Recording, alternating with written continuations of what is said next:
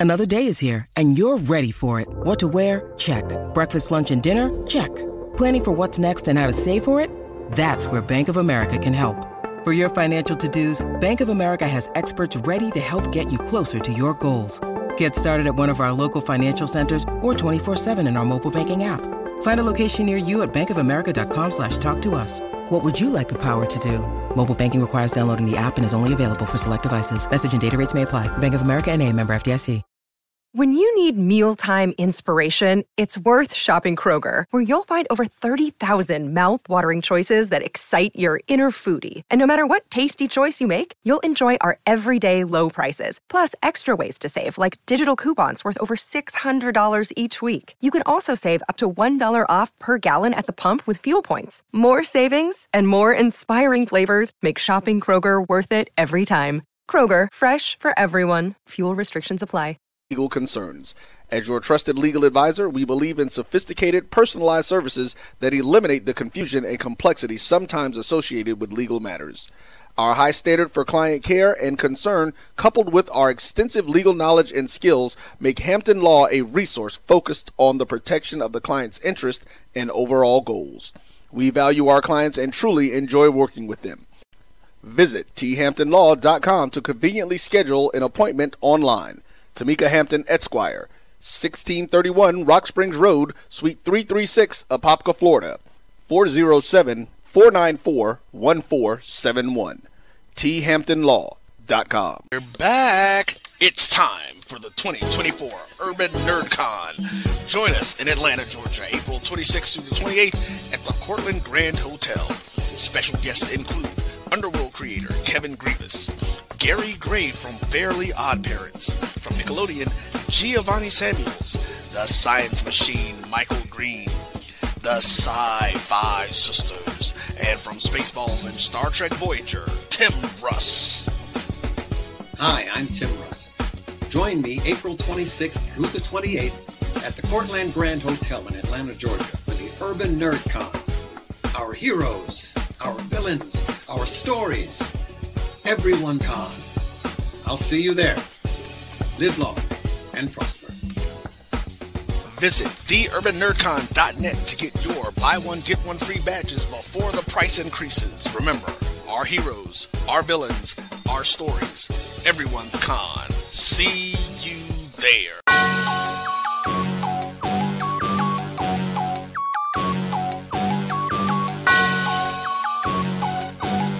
Yeah. I love my HBCU. Uh. And boy, I love it, love it. I love it, love it. I love my HBCU. And man, I hope my team they won mm, one. I hope my team they won one. Yeah. Man. I hope my team they won one. I hope my team they won one. Yeah. Yeah. Yeah. I tune into the HBCU Sports Lab to see if my team won or lost. If they lost, I'm quiet as a mouse. But if they won, keep tab. Uh, I'ma do the dab, yeah. Dr. Cavil, he know what he be talking about. Talking Mike and Charles, they know what they be talking about. They compress the analytic data with the hip hop. If you know them like I know them, they gon' tell you if your team, if they won or lost, and who the ball, who the ball. So listen to Professor, uh, yes sir, yes, and pay attention, cause he gonna teach a lesson. This is Dr. Will inside the HBCU Sports Lab with Mike Washington, Charles Bishop. Welcome to episode 481 of Inside the HBC Sports Lab show and podcast, the show that's covering the sporting HBCU dash for all things HBCU sports from institutions large and small, from the NAIA to the NCAA. We share insights and information on the HBCU sports culture, HBCU athletic aesthetics, facilitate the story of HBCU athletic programs and the business of HBCU sports. Short and simple, we call it the HBCU sports pedagogy. But before I go any further, I just want to give a personal round of applause to both Charles and Mike, particularly Big Mike, not being on assignment and the fact that the brothers, the team, is all together again. This is two in a row. Let's give it up. Two in a row as we count down to 500. We made it work, man. I appreciate y'all. I, I, I appreciate I appreciate the comment. I love you to death. I've known you for 30 years. I sense uh, a morsel of shade in that comment. That's all right. We're gonna get into Hey, the show. man, there ain't no It's all shade right. in here. After how y'all treated me on Friday evening, congratulatory. I ain't no shade here, man. I'm just happy. I mean, you talking this good to We- have we- good brothers. We, we Like, got it when They in. want to shower you with good love and fun. Yeah. I you, what it, you, the world can't get much better. Ain't nothing that. like the brotherhood when we get it in. We got it. We got it. We got it in. Cheers to you. Toast to you. Congratulations and all sincerity to you, Doc. Well deserved. Again, I can't give enough accolades to you. So love you to death. But but but you got a little shade in your in your nature. So. Just a little, just a little. I did research. I, I read some research out there that said, you know, when the brothers get together, um, that's a good thing in terms of life, living longer. So, you know, I sent that to the wife, and man, it made it easier for when I said, "Hey, man, I got to get out this Friday." she said, "Bye." I like that kind of research. Hey, it's, it's always good when you get the pass. So luckily we all get the pass when we know we're hanging with each other. So hall pass is good. So. I'll Oh, take yeah, mine. always. Any day. Always. I'm your host, Dr. Kenyatta Cavil, along with my co-host Mike Washington, Charles Bishop. Shout out to all the lab listeners out there. Appreciate you joining us today as we get it in. We're gonna have a fun packed show with all types of information. You know how we do it. We're filming from our home studios and sending a signal live to KSWH 1230 AM studios with the Texas Radio Hall of Famer, Ralph Cooper in the beautiful home of Texas Southern University from Houston, Texas. With that being said, Today's episode of Inside the HBC Sports Lab is sponsored by THD Agency LLC. THD Agency is a company that provides sporting and educational consulting and data analytics. I'm gonna go with you, Mike, since uh, you felt a little shade. Maybe I should be nice to you after all. Let you start out with a little news of the day. What direction do you want to go? Uh, let me go this one. Um, I know we're in the midst of basketball season, but um, HBCU Legacy Bowl announces Willie Simmons' replacement uh, from the HBCU game day. So and, uh, that around the corner, I believe it's the end of February, but uh, a coaching shakeup has caused kind of a slight change. Prairie View A&M University coach head Bubba McDowell will now join Team Robinson in place of Coach Willie Simmons, who left for uh, who left Florida A&M on January 1 to take a position as running backs coach at Duke University. McDowell will join former Benedict College head coach uh, and new South Carolina State coach uh, uh, Chennis Berry as head coaches representing the, the SIAC and SWAC in the third annual HBCU Legacy Bowl.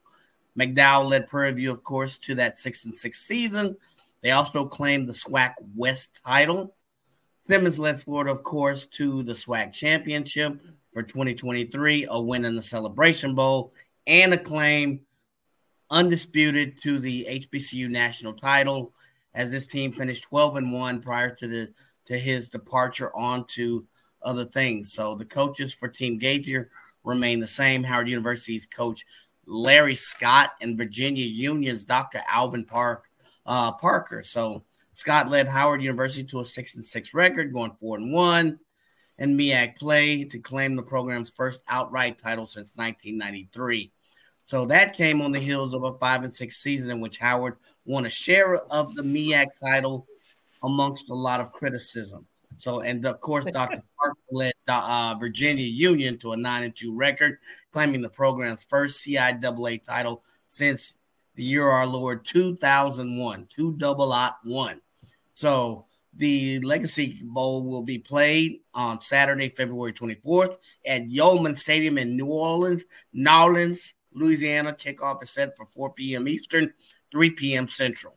Big change, big games.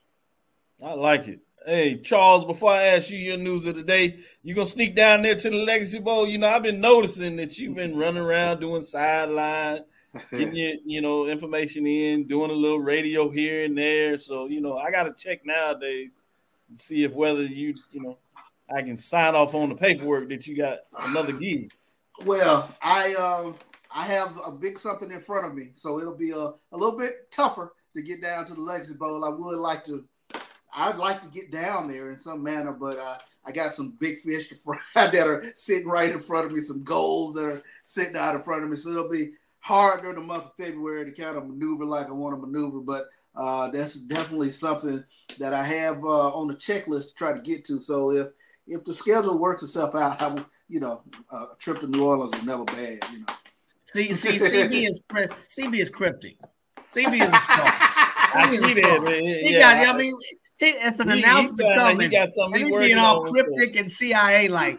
Come on, drop Yeah, the CIA yeah, I- talk.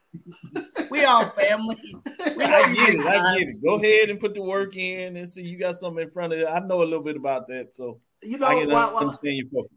I will say once I I have the camera, the main camera. I want to shout out to uh, my sons. Uh, Thirty years uh, in the fraternity. Our anniversary was yesterday.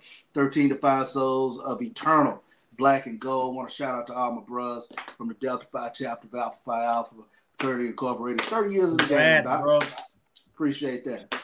Yeah, that. congratulations, Alpha Versary, man. Big time. 30 years. That's a Yeah. lot of Yeah. years of putting in work.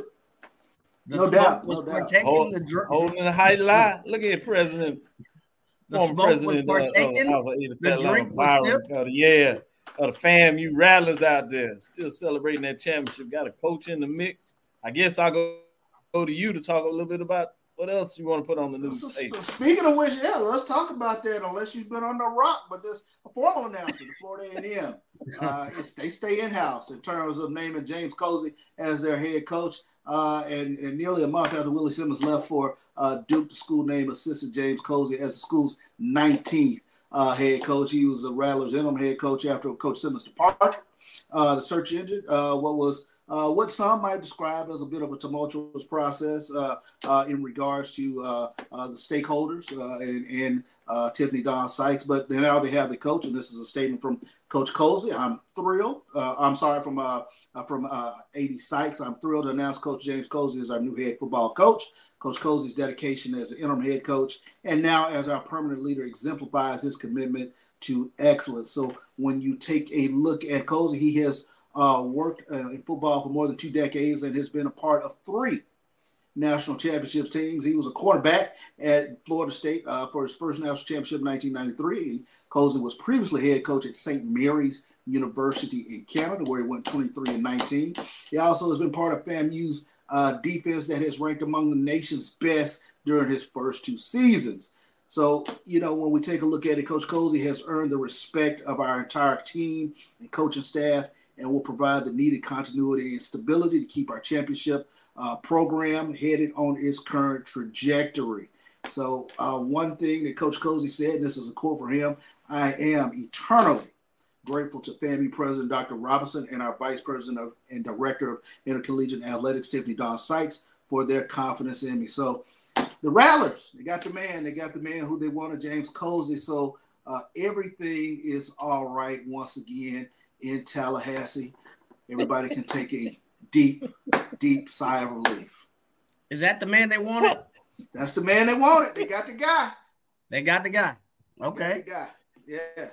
So, Charles, uh, Mike, since I asked Charles this question after his news, what what do you thought the fact that they got the guy? You kind of jumped in there, and so you you think they good? You you, you feel good about the move, Mike? I, I I I feel good because it's one that the play the players pushed. Hmm. Um, if the players are behind it, you have that has to be a voice in the room, one of the stakeholders. Uh, so I feel good about it. Uh, what I don't feel good, but good about, and I'll be quite honest, is this is it's kind of the process to get there. You know, it, it seemed like it took some time. It seemed like uh, authority was taken out of individuals' hands at times. Um, but if you listen to the right voices, I, I think they got the right person. I got you. I got you. Shout out to uh Stephen Gaither showing us some love and watching us. Hey, Stephen, man, don't don't get in all this talk with these folks about your who you are and what you are. Do your thing. Let these folks don't don't feel you got to explain yourself to these people. Go about your business. Let it let it go. With that, let me go back to you, Mike, and uh, get a little more news. What else you got on your plate? What do you want to share? Uh, I saw something about the Michael B. Jordan Legacy Classic schedule uh, and how to watch uh, the Invesco Uh, Q3 Legacy Classic is the uh, HBCU men's basketball showcase uh, created by the award winning actor, producer, director, all of that above, including the heartthrob of my daughter. So um, there will be an HBCU band showcase in between games. The this year is February 3rd at the Prudential Center in Newark, New Jersey. Guess what, y'all? That's coming up this weekend. It will broadcast and stream on TNT. The following teams will participate in the classic Grambling State of the SWAC, Jackson State of the SWAC, Howard of the MEAC, and Hampton of the Colonial Athletic Association or CAA.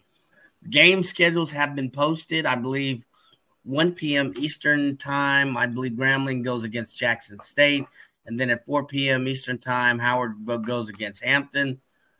And so uh, we have teams entering the record, uh, entering, excuse me, all uh, entering the classic. I think Grambling State's five and one in SWAC play. Jackson State's four and two in SWAC play. Howard is two and three in MEAC, and Hampton is zero and nine in uh, CAA play. So look forward to that classic coming up. It's going to be big. Also look for that classic to grow in years coming. So Man, that's I, that. That's another piece of news. I, I'd be scared if that classic continues to grow. I think they had thirteen thousand people in there, and you know I was trying to plan the, the group to get down there. We even got our media passes. I learned today, uh, even though they get you kind of late, and you know I got to work to see uh, how they go about that because uh, it gets a little late to try to book a flight this late in the game. But but we can different. still get there.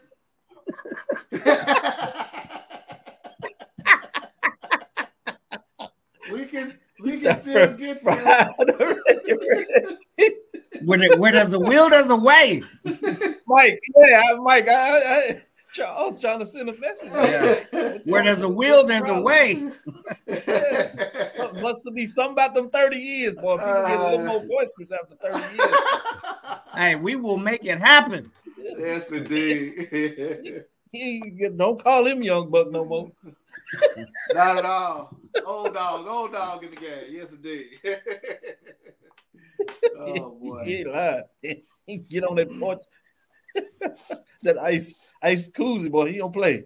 Go ahead, Charles. Give us some more news. What else you want to go with? Yeah, man, I'm looking forward to it. Let's get into some uh, basketball, especially uh, when we come out of break. But uh, a lot of great basketball that we were able to uh, uh, take a look at this past weekend. So I'm sure we'll we'll jump into that. But I mean, so much stuff to get into, man. Looking forward to it. Uh, as far as whoo, man, the things are just interesting. I mean, this doctor, the first quarter poll in terms of looking at games around the SWAC MEAC and, and, and things of that nature. Uh, very interesting. Very interesting in terms of uh, the first first few conference games, and now we're through January now. So we got to jump into that. Yeah, we get in there. What, what's your thoughts, real quick, before we take this first break? Go ahead and share a little tease uh, as we decide when we can jump in there a little more. But what are your tease as you talk about jumping? Quick tease: I did not expect Jackson State to go over two this weekend uh, with the Florida trip. I did not see that coming. That's a perfect tease. We'll take a break. Come back. We'll release the polls. We'll do the women's side, and you notice when he said 0 and 2, that was not the women. That, that was the men. That was not the women. So we'll save that That's for the third segment, just to make for some of y'all that do not follow SWAC basketball like the others. So he's referring to the men. And we will get into a little talk about those games that took place this past weekend. We'll give you some early indicators of what's taking place this weekend. As we get to the midway mark after this weekend, that's nine games down. You're halfway through the season. Man, does it fly! It seems like just the other day we were finishing up with the celebration bowl and trying to figure out how do we turn the curve and get people in basketball. Well, uh, if you're not into it now, don't be careful. You can blink, you're gonna miss it it'll be the tournament time. With that, stick with us. We'll be right back after this break. We'll get into the top five major division style with the women. We'll be right back after this break. Itchy, squirmy, scratchy Family not getting clean?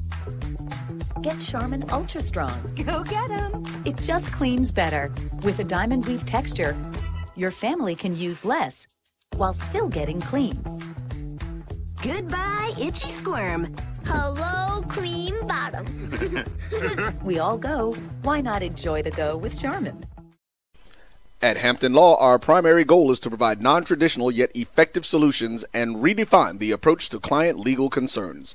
As your trusted legal advisor, we believe in sophisticated, personalized services that eliminate the confusion and complexity sometimes associated with legal matters. Our high standard for client care and concern, coupled with our extensive legal knowledge and skills, make Hampton Law a resource focused on the protection of the client's interest and overall goals. We value our clients and truly enjoy working with them. Visit thamptonlaw.com to conveniently schedule an appointment online. Tamika Hampton Esquire, 1631 Rock Springs Road, Suite 336, Apopka, Florida. 407 494 1471. thamptonlaw.com. Nope. Nope. Come on, him. Ooh, I like him. With threats to our nation waiting around every corner, adaptability is more important than ever. When conditions change without notice, quick strategic thinking is crucial. And with obstacles consistently impending, determination is essential in overcoming them. It's this willingness, decisiveness, and resilience that sets Marines apart. With our fighting spirit, we don't just fight battles, we win them. Marines are the constant our nation counts on to fight the unknown. And through adaptable problem solving, we do just that. Learn more at marines.com.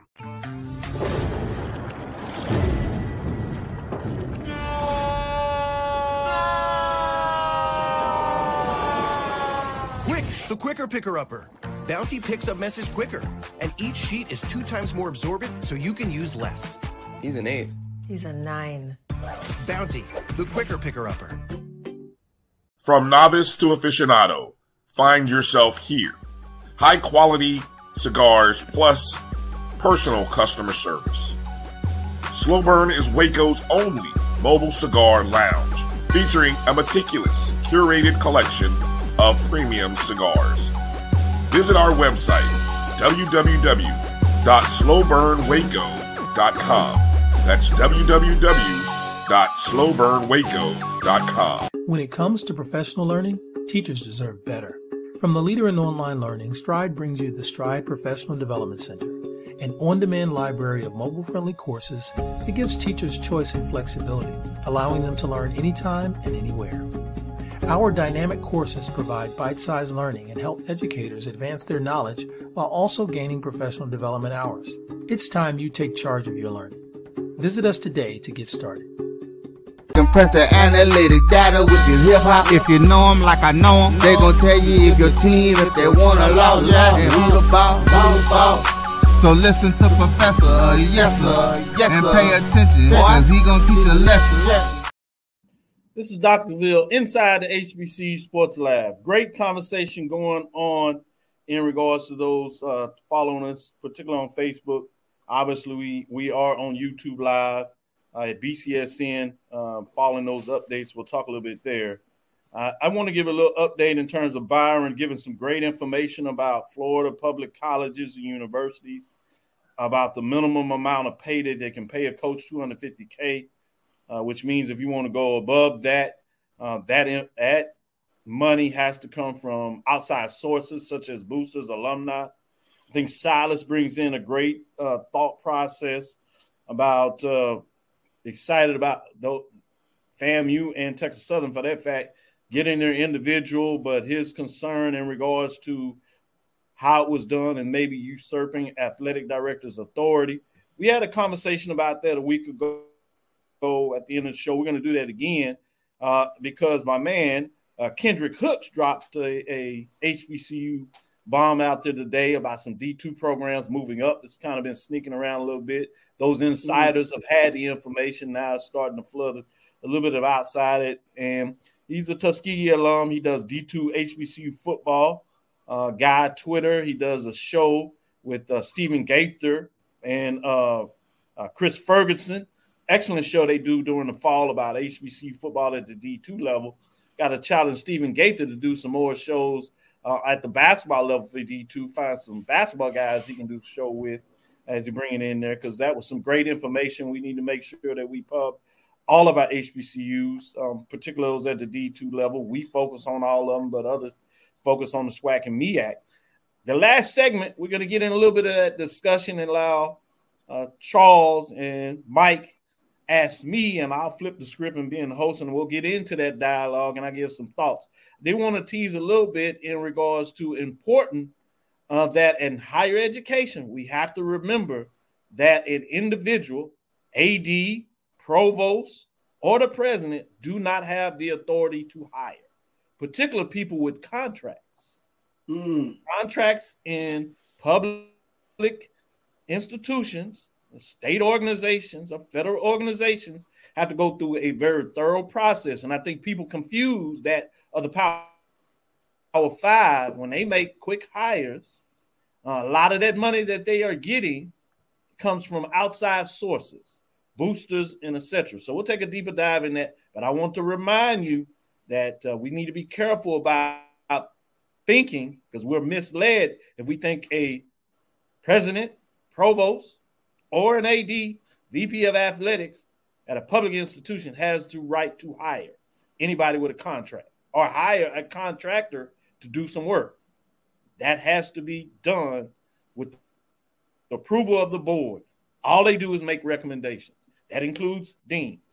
All right, with that being said, let's get into the top five of the women's major division again. We'll come back, get some more discussion. So y'all keep that going into this dialogue there. But let's get in this major division of basketball. Great games this past weekend. Some things changed around. Teams dropped out, dropping out this week. Bethune Cookman Wildcats, uh, 13 and 7. They fall to 4 and 3 in the conference play. Had a tough weekend, uh, losing uh, a game, winning one, bouncing back and forth. But that's two weekends in a row where they hadn't been able to kind of string some wins together, if you would. So they fall to 13, 7, and 4 and 3 and fall out of the poll. Also receiving votes. Bethune Cookman continues to receive votes, 39. Southern Jaguars are also receiving votes. They had a big weekend.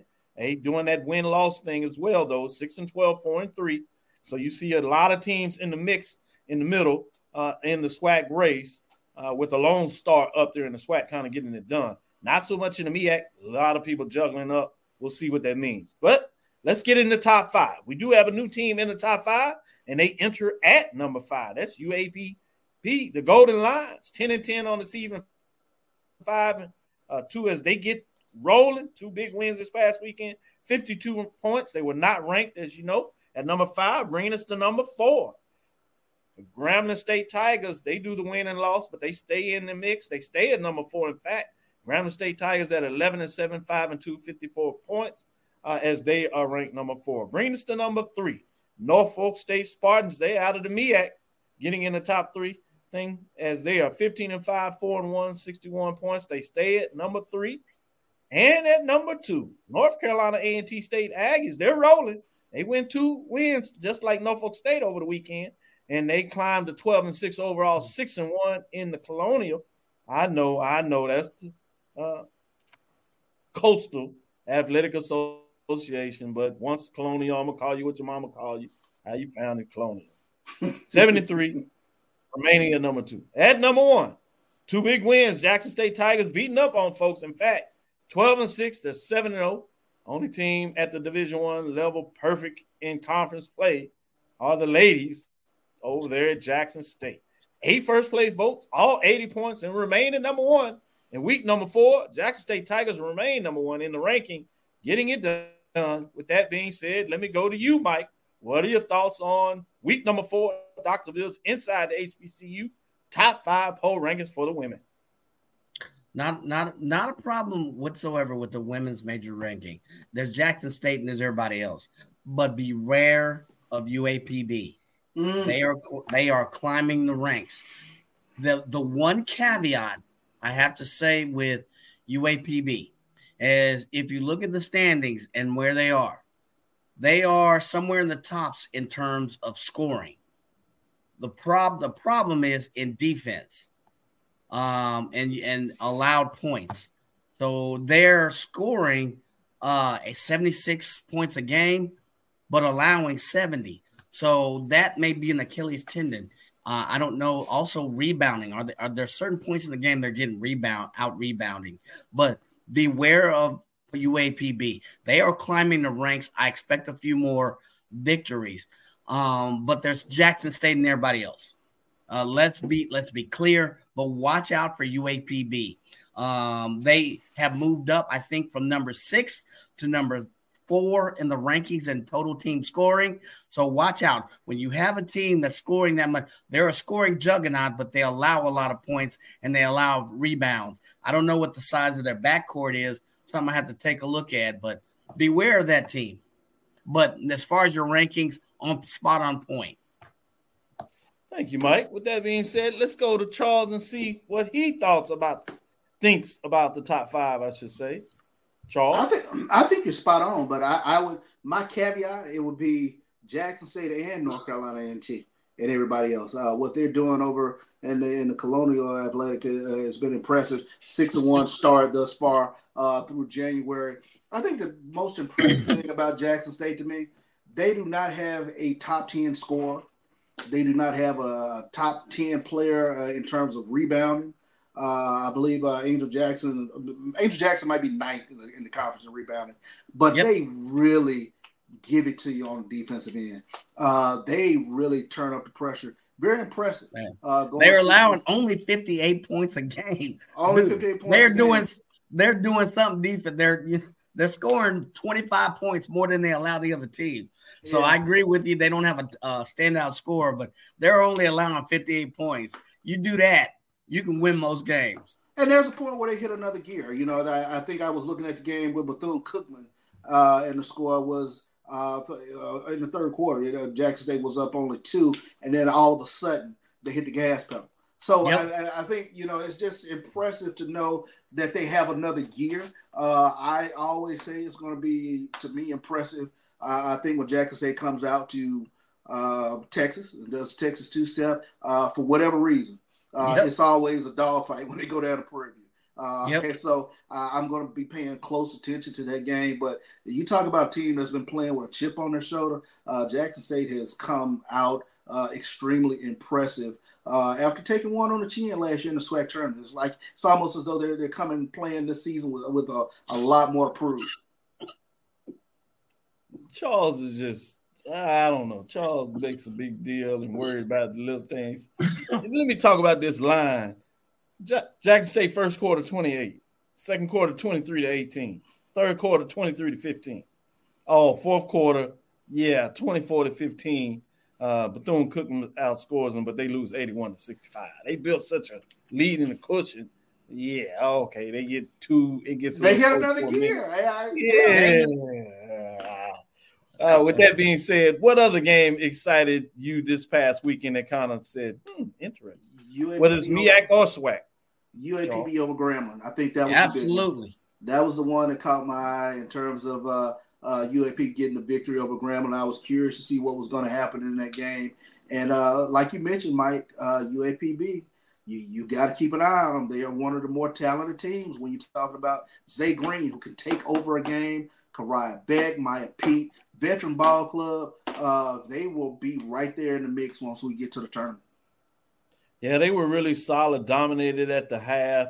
Uh, credit to Grambling, they had a big third quarter uh, where they at least outscored them, but it was only by three. Uh, but they uh, Pine Bluff Golden Lions got it done in that fourth quarter, fifteen to eleven, to ensure the victory, winning fifty six to forty nine. Mike, what are your thoughts on some of the games this past weekend? Anything out of the MEAC or, uh, as Charles alluded to, in terms of the coastal with North Carolina A&T? What excited you about some of the games this past weekend that stood out? Well, well, I looked, I looked at the Norfolk State game, and you know, if you look at their past games, you look at their last five games, then you look at the margin of victory in that game, and then you look compare to others. So you know, let's you know take us. You know, they beat Morgan State by 20. They beat Coppin State by 16, 17. Uh, they put a serious W on University of Washington Mary. So while it wasn't a good, their only loss was to Howard, which is somewhere in the middle of the pack. but I think they're making the case and solidifying their dominance um, with their, especially you know, with their win over Morgan State. So I will be honest. I would like to see, you know, how they come up. They got a stretch against Delaware State, Maryland Eastern Shore, and then South Carolina. But that one against North Carolina Central will be interesting.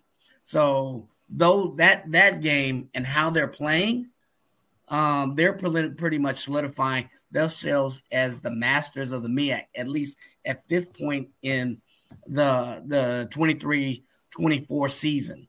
And then Coppin State is a distant second. And you're like, well, Coppin State, we were talking about them three weeks ago. They're one of the leading scorers. Team scoring is kind of somewhere in the tops in the MEAC. But if you look, you know, they have a key loss to Norfolk State. Uh, their margin of victory has been tight. They've had to pay to win some tough games, either by defense or out rebounding. So it's Norfolk State right now. And that last game kind of showed me. I saw glimpses of that, and they're a scoring juggernaut right now. Man, I like that game that you pulled out when you talk about the MEAC. Going into this, Charles and I and yourself from Thursday particularly talked about the fact that on the MEAC side, that was a game to watch. That Coppin State, Norfolk, and then Coppin and Howard.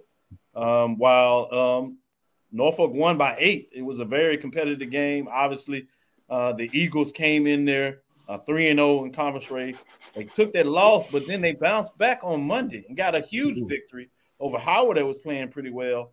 Uh, they won by five, so it was a really good contest, back and forth in a lot of ways throughout it. Um, they lost on the road to Norfolk, then they come home and get the game at Howard. So fascinating for Coppin to put themselves in the position to be at four and one and really pushing Norfolk to continue to do what they get done. So uh, great points when you talk about there. Coming into this weekend, uh, on the women's side, I'm not sure big matchups here. You had Coppin in North Carolina Central, Delaware State and Norfolk State, uh, Howard and Maryland Eastern Shore, Morgan State and South Carolina. Those games are on Saturday. On Monday, you got the Morgan, North Carolina Central, Howard at Delaware State, uh, Norfolk uh, at Maryland Eastern Shore, and Coppin at South Carolina State. Uh, nothing in terms of those competitive teams in the mix. Obviously, Maryland Eastern Shore Central and Howard are all at three and two, so they have a chance to see if they can uh, really stay uh, behind Norfolk State and Coppin State that seem to be pushing it. So that's where you're going there. In terms of the SWAC this weekend, as I said, this gets you to your halfway mark. So to be uh, intriguing to see those teams that get into those nine games. Uh, some of them played the ninth game on Saturday, and then you have some obviously that have their start Saturday, Monday. So you have your six big games on Saturday: FAMU, Alabama A&M, Grambling, and Jackson State. That uh, border, or if you would, should be fascinating. What's going yep. on? That's the one that's Prudential in New Jersey. So you'll get a chance to watch that on TNT. So make sure you check it out. Uh, you have Southern and Alcorn, obviously another border war. Anybody that from these parts know how that goes down. Both teams are playing really well. Uh, particular Alcorn has won three straight, and they seem to right the ship. So they have Southern at home.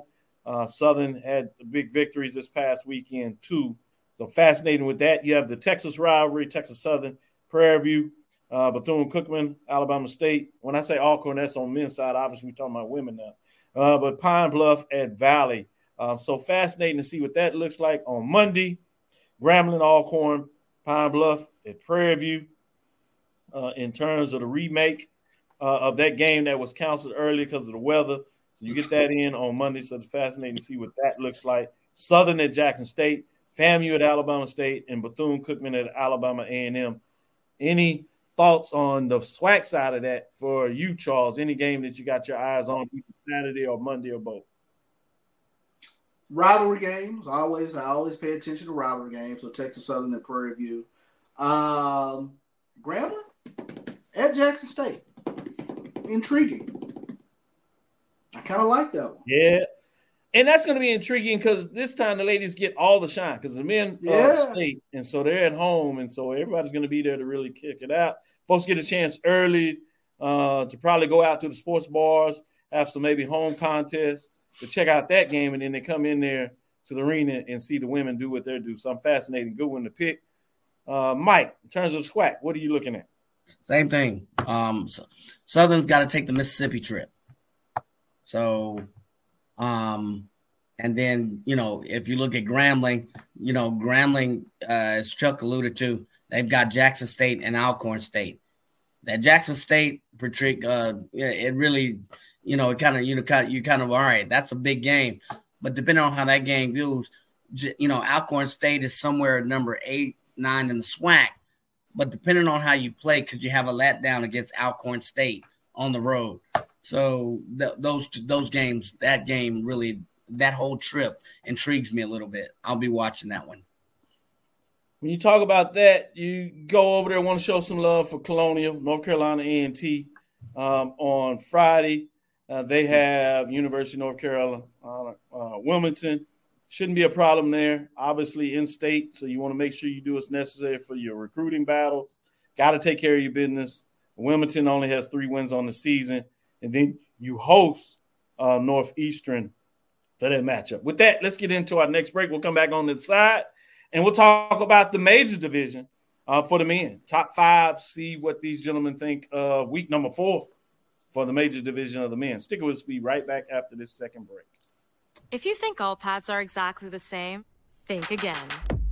This is Always Ultra Thins reinvented with the Always Triple Protection System.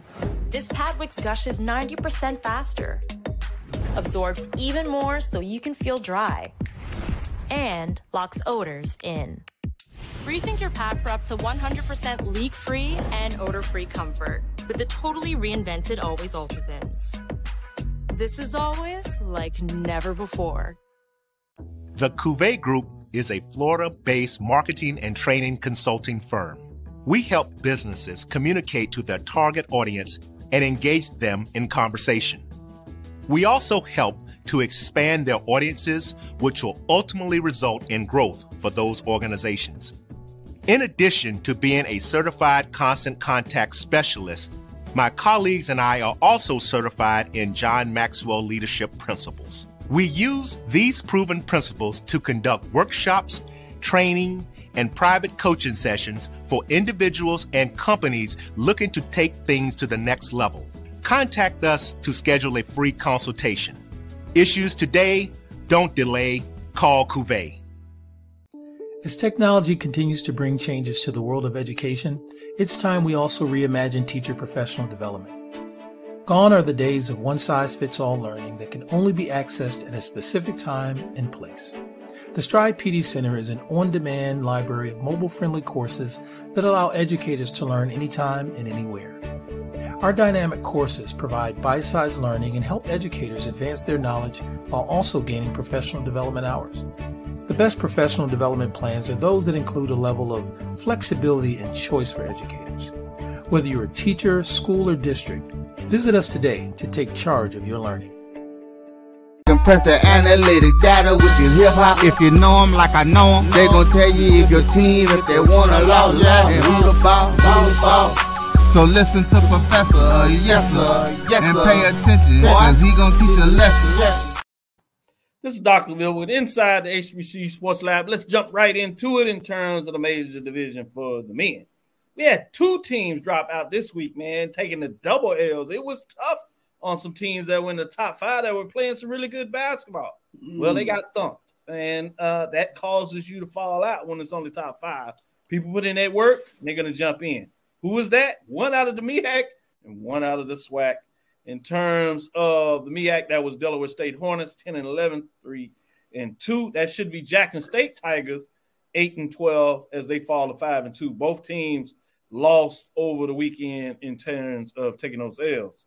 So, who's receiving votes? Um, that would be none other than uh, Grambling State Tigers at 8 and 12, 5 and 2, as well as Delaware State Hornets, 10 and 11, 3 and 2, uh, 40 and 38 points, respectively, looking to get back in the mix as they look to get it done. Let's get into the top five to see who jumped in the poll. Both of them jumped in the poll, just edging in. Alabama State Hornets, they're hot. Up, none other than Texas Southern, that is just outside receiving votes a little further down than Delaware State, uh, playing some really good basketball. Alabama State went to the wire on the road here in Houston uh, after winning a game on Saturday.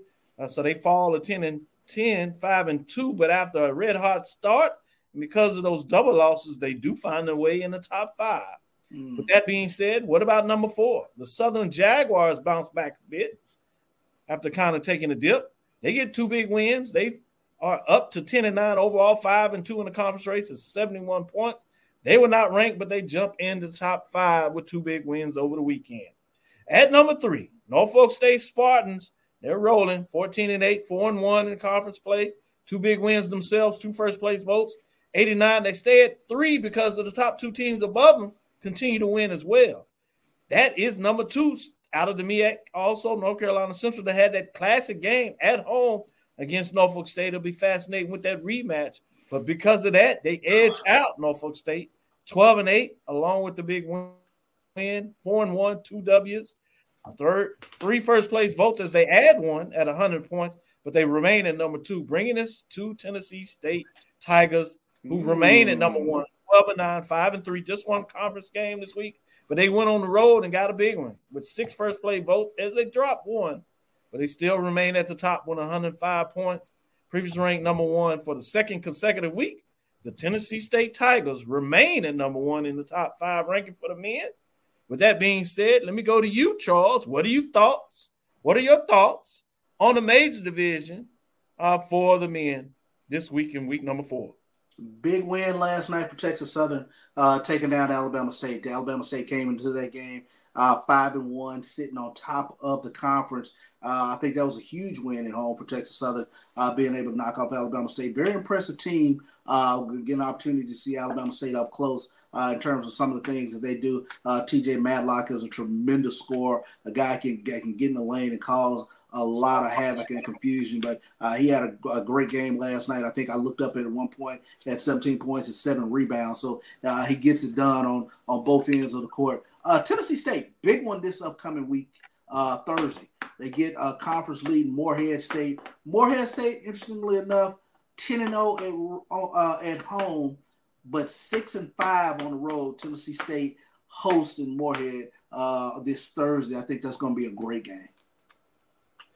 Yeah, I like what you're saying when you talk about those those matchups there. When you look at the SWAC, as you talked about, Texas Southern with that big win, it just puts them a half a game out of first.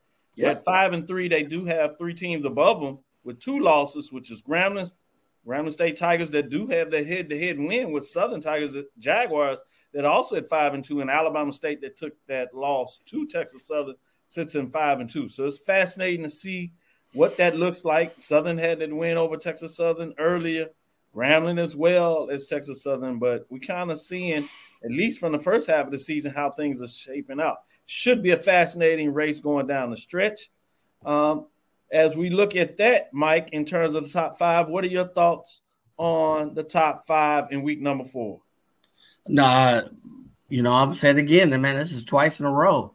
No issue whatsoever with your top five. I think it's appropriately done. I, I think you have to watch out for Texas Southern.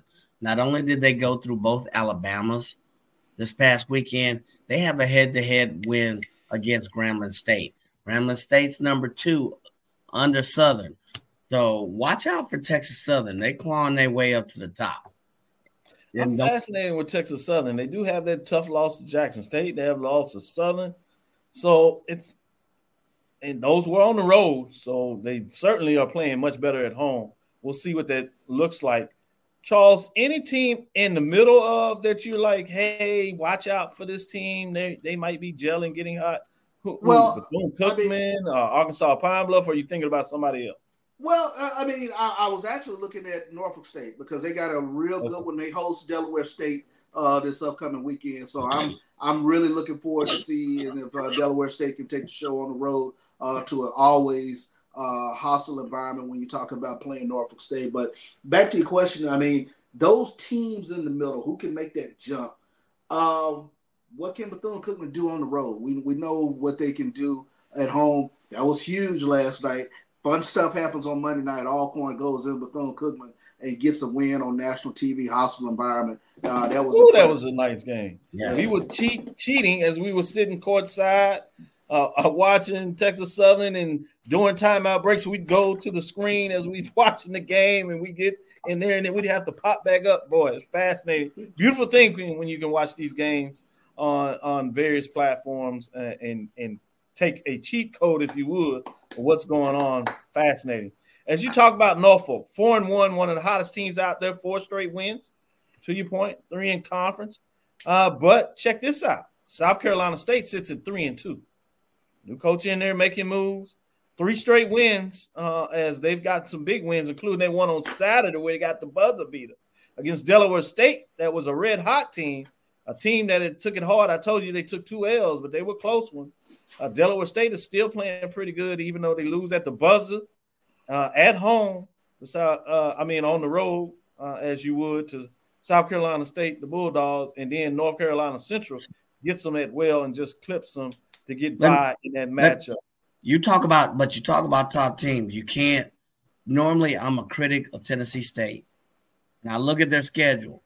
They have a four-game winning streak. So you say they beat Lindenwood, number number whatever at the bottom of the at the bottom of the OVC, but they beat Tennessee Tech, Western Illinois, Eastern Illinois, one of which is number two under the team they're getting ready to play, Morehead. I'll be interested to see, as CB mentioned, how they, even if they don't win, how they match up against Morehead State, the number one team in the OVC. But Tennessee State made no bones about it. They're number two in the OVC in scoring. They're they they're in tops and rebounding and other defensive. This is a very strong Tennessee State team. Make no bones about it. So I'll be interested to see how they fare, win or loss against Morehead State. Yeah, they started really well in the non-conference. Shout out to Alabama A&M that got them at home. I must add, in terms of SWAC uh, OVC matchup against two HBC programs, they got that win over number two Western Illinois.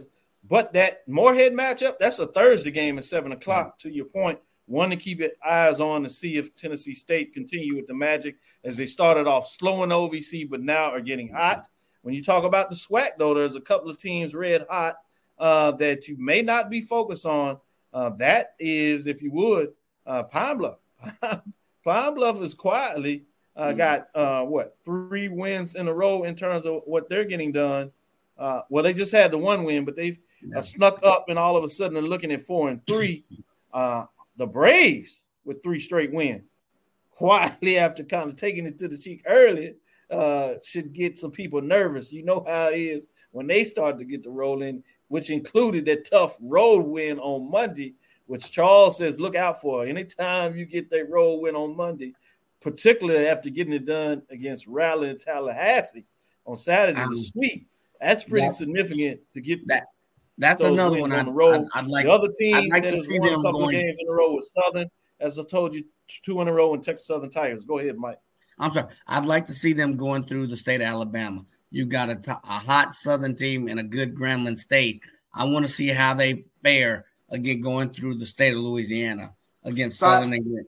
Side note: Tennessee State, Morehead State. Keep an eye on Christian Brown uh, guard for Tennessee State. He's averaging almost 15 points a game, uh, 46% from the field, 40% yep. from behind the arc. He can knock down some threes. Kid, kid can bang them.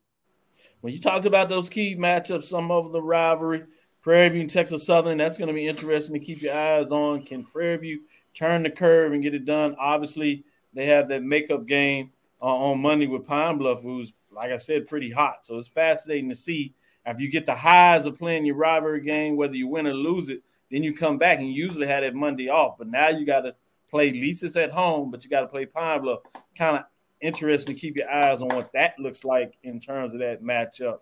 Uh, with Valley doing, I mean, with Pine Bluff doing the same thing, taking on uh, Valley on Saturday, uh, their rival, if you would. That's on the road, so they go from Valley all the way to Texas, getting back there. So I'm intrigued to what that looks like. I know it's early, but midway mark give us some indication of what things are looking like. With that, let's go into our last break. We'll come back on the other side.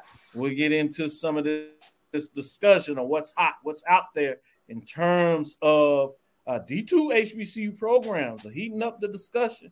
We've loved to talk about conference churning. Will it take place? Particularly going from D2 to FCS. It's been a while since we had some teams move up. Most of them lately have moved back down as the last time we seen that. So get your thoughts on that. And we can get into some of the discussion also again with VP ADs in regards to coaching search Mike kind of put that out there in terms of the time, and I think he's right in terms of the length of what that looks like. Uh, but I do think we have to be careful to make sure that we're looking at, at it from the lens of FCS D2 status versus the Power Five and how quick they get stuck. Stick with us. Be right back after this last break. It looks like Charles is focused and ready to go in. So now I'm getting a little nervous. So let me get this break to make sure I get my uh, stamina back and be ready to go into this. Stick with us. Be right back after this last break.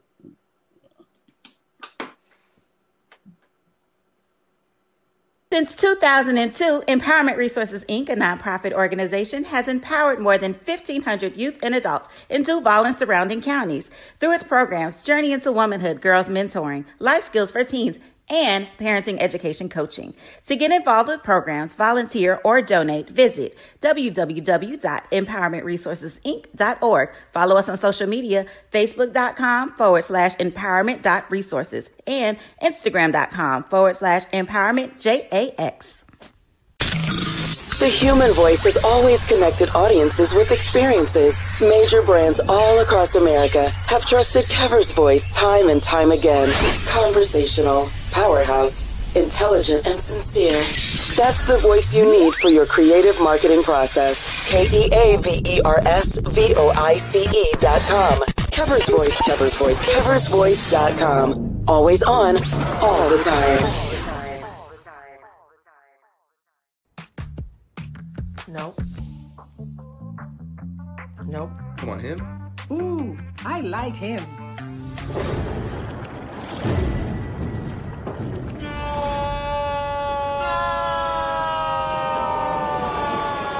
Quick, the quicker picker upper. Bounty picks up messes quicker, and each sheet is two times more absorbent so you can use less. He's an eight. He's a nine.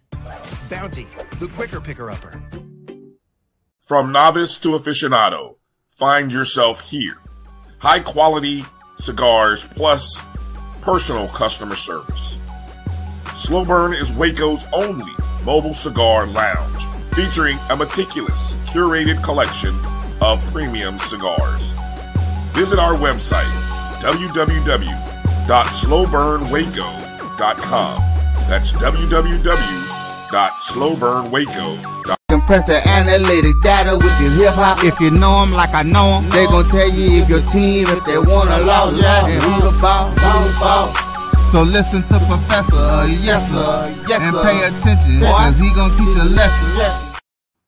This is Dr. Cavil with Inside the HBC Sports Lab. As I said earlier, uh, Kendrick Hooks put out there in regards that uh, he's going to have to get into a little bit of a mix.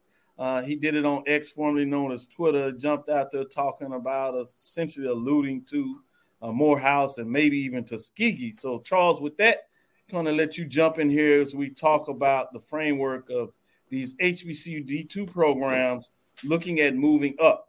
And the question becomes, are you joining the MEAC? You joining the SWAC? Uh, a lot of people assume uh, that if Morehouse makes the move, uh, whether that's the talk, the strategic plan, how soon that may be, uh, are, are leaning towards the MEAC. Uh, but the SWAC is out there as well. And now you're starting to hear whether it's Tuskegee, uh, will there be a domino effect if Morehouse moves? Miles College, Clark Atlanta, Benedict, Edward Waters has really been doing it at the D2 level. Obviously, just moved up. But in terms of this, you know, the shade that they're putting out there, all the good news they're putting out there, and how they market the program, you know, some people are saying, hey, maybe you push that way. Virginia State has always been one of the programs that interests a lot of folks. Bowie State, quietly, folks want to see them maybe doing it, maybe than they have really talked about. Uh, and then some people even found a way to sneak in Fayetteville State to surprise you with that. So, well, Charles, what gets into your mind? How do you want to open this up? Well, the first question I would ask, you know, if I'm a, a fan of Morehouse or I'm a fan of Tuskegee, is first and foremost, how are we going to do this? I mean, uh, you know, the proverbial house way, you know, what are the barriers to entry? And does bumping up to Division One, is that in our actual best interest? And then the second part to that is, and you preached this for a long time, how key is that Atlanta market in regards to uh, whether it's the SWAC or the MEAC getting there first? I think the first part of that uh, is really a tough question and a fair question. You know, is it our best interest? And I think we have to be careful because we'll we'll do is we'll put our thoughts on what is our best interest. This is when we need to disaggregate HBCUs and really look at the particular HBCU that we are speaking of moving from NCAA Division two to uh, Division One at the FCS level. In this case, Morehouse. One of the things that we know about Morehouse is in terms of their endowment, uh, the funds that they have associated uh, with that institution. So while a lot of people will talk about them not really seeming to care about athletics, and I think for most of us, that's from a football perspective. Because anybody has followed Morehouse at the Division two level understands that they have a really good basketball program um, uh, that's been in the mix for many years uh, and been in the hunt. Baseball is pretty solid in terms of what they do as well in track and field. So they've had some, some you know, some ability to navigate their space in the other sport, but not so much in football. If you go back further enough, you can go back to Doug Williams uh, in terms of what he was able to do that should show you that if Morehouse gets the right coach, that they can win. And so in that case, I think it's about whether Morehouse decides that this is in their best interest to move up, and are they going to allocate the resources? They have the resources. Are they going to make the resources available? And so I think that's a bigger question uh, to decide whether they want to do that. I don't think we can really answer that until we sit down, look at their strategic plan, or ask them you know, why are they doing this? Another thing that we don't often look at is is there a marketing or a brand awareness that's part of this? And would putting Morehouse at the Division One at the brand level, not only playing in HBCU Division One programs, as you've seen recently, what they've been able to do, play Howard, whether that's on football or whether that's in basketball on those Mondays. There's been a lot of interest, a lot of eyes on that. So if you take it up and commit and play at the Division One level, the finances necessary to be competitive in the MEAC, whatever that average money is, uh, more similar to what they do in terms of power. That's going to be interesting looking at that. So I think we need to be careful and really consider why are they doing it? You know, is this something they want to do that's strictly about athletics, or is it in the big vision of where they, they want Morehouse to go in regards to the brand analysis. And you really could do that with any of the schools that I said, whether it's Tuskegee, Edward Waters, uh, even Benedict. You know, what does that look like? The state schools in terms of Virginia State or Fayetteville State, Bowie State, or even if you go back to SIAC uh, with uh, Fort Valley State or Albany State uh, in terms of the enrollment. What does that look like? Where they are in terms of being average size of uh, some of the schools in the MEAC. Where do those schools fit? And that needs to be done apples to apples, meaning public school to public school, private school to private school, regards to that. Um, before you follow up, Charles, uh, let me let Mike jump in there and see if he wants to ask a follow up question in terms of his thought process of where he wants to go in asking. so uh, we talked about a lot of factors, I guess. Um, we talked about branding. We talked about is it necessarily what's best for us, and that to me takes an objective point of view, and it depends on the university. Who we talked about who's first in and getting to the Atlanta market. Uh, one of the things we, you know, we, you know, we also have to talk about is revenue, and what this means potentially for other sports as well. Um, you know, basketball or spring sports. How does it impact them as well? uh, travel schedule as well has go comes into as a factor in that total analysis. So as you put a budget together, you know what's the best travel schedule, what's the best alignment schedule, and then you and then also you start talking about branding and then potential revenue and which is best you know, from a branding standpoint to enter that Atlanta, market. The other thing I, I want to talk is when you make that move, other things is the facilities. Um, they're they're typically is is facility requirements depending on what NCAA says at different levels. You guys are probably better experts than I, but I know that there are requirements for certain facilities when making that kind of jump. do I does either facility are they in a place to meet those requirements as well? So those are three three more factors that always come into the fray of the discussion when you're talking about moving or making that kind of move. Yeah, I, I think that I'm glad you brought that up when you talk about facilities, and I'll jump right back to you, Charles, because I see you want to get in there, and I'll be quick with this.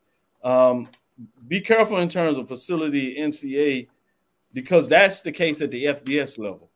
At the FCS Division One level, there's really not any frameworks to facility requirements.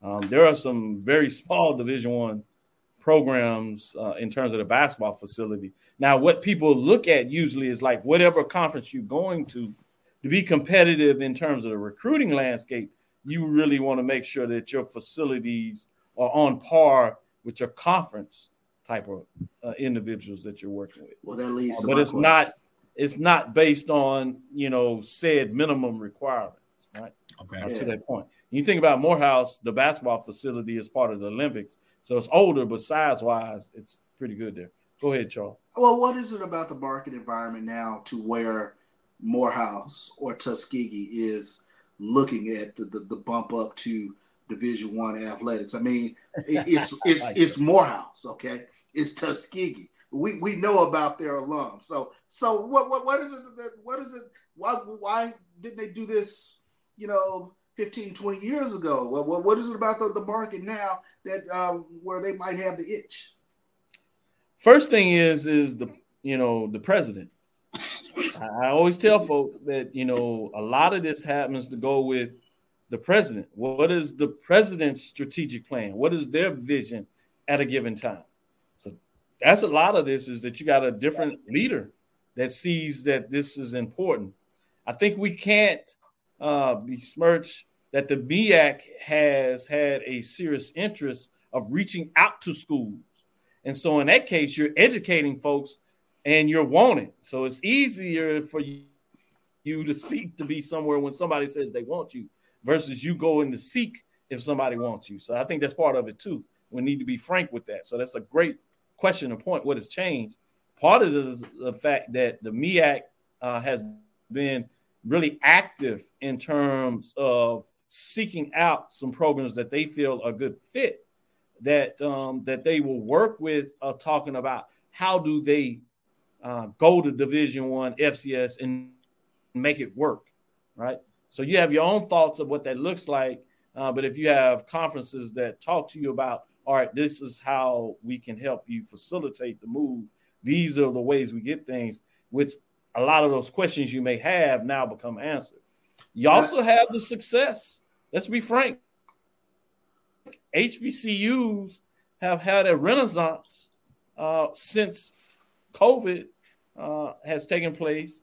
Uh, the tragedy in terms of the murder of George Floyd, which is a scary thing to think about, but we've seen that interest in HBCUs in general uh, take place uh, because of those things. So I think a lot of that is part of this too, is that there's a renewed interest in HBCUs and that focus point uh, even with the SWAC in its expansion, now folks are saying, I want a piece of this. I, I want mm. to get a little more of that light as well. And while we're getting some great shine over here in the CIAA or in the SIAC, uh, we might see if we want a little more of that shine in the MEAC or the SWAC. And probably the last piece of this question is how does Morehouse navigate the Title IX, uh, uh, uh, the Title IX requirement in terms of, uh, of answering that? it's it's easy for them. They don't have it's a it's a men's school.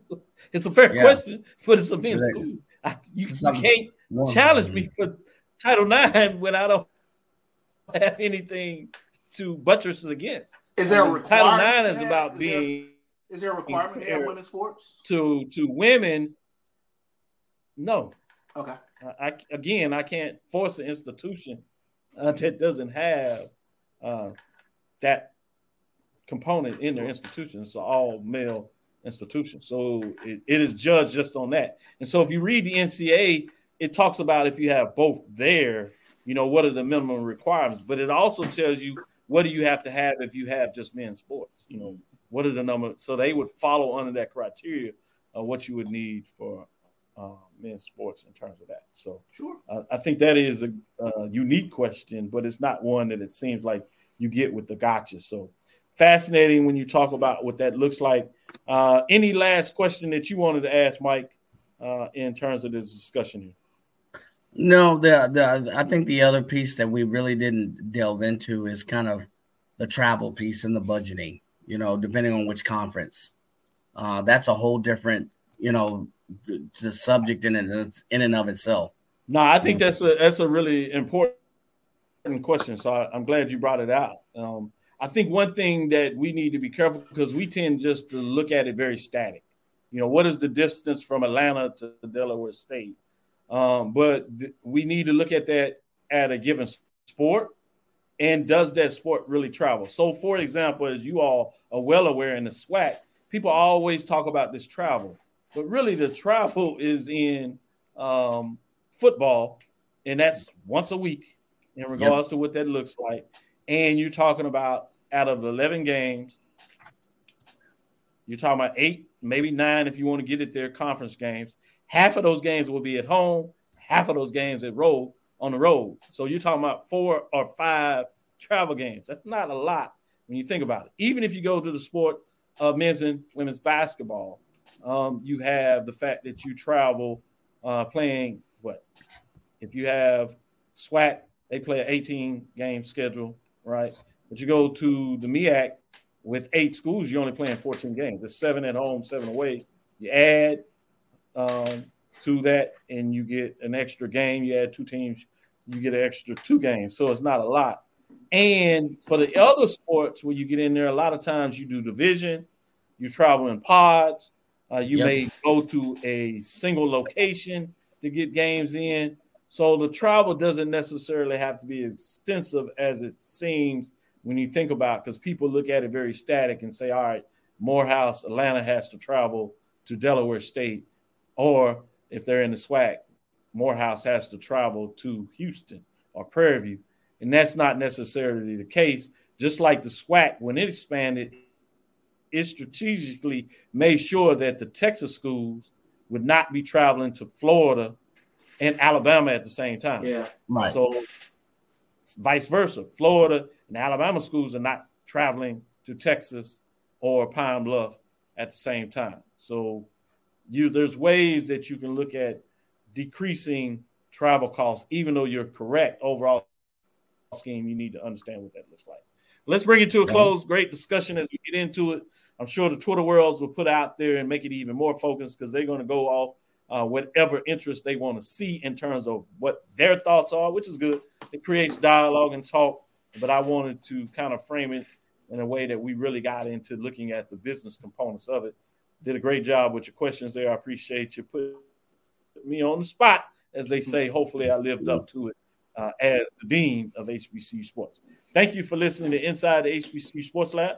Make sure you share our podcast with your friends and colleagues. I am Dr. Kenyatta Cavil, the dean of HBCU Sports.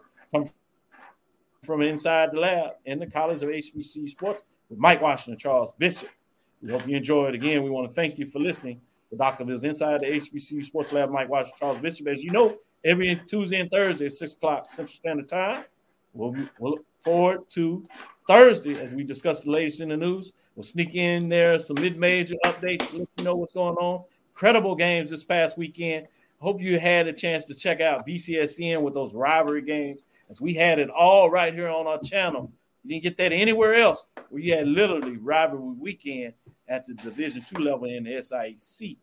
All that love shown right here on the BCSN. So make sure you download my JVN, my BSN app. Make sure you continue to show us love at BCSN. Like, subscribe, all that good information to make sure you can stay upon it and get all your action right here on BCSN as we discuss what has taken place and what will take place as we look forward to next week uh, and continue to discuss what's on in the lab. Follow me, Dr. Kenyatta Cavil. That's Twitter, Facebook, Instagram. That's D R K E N Y A T T A C A V I L. Inside the HBC Sports Lab One on Twitter, Facebook, and YouTube. Inside the HBCU Lab. Dream big. Continue to move forward. We will talk with you soon. Charles? Of course. Mike? Lecture. Dismiss.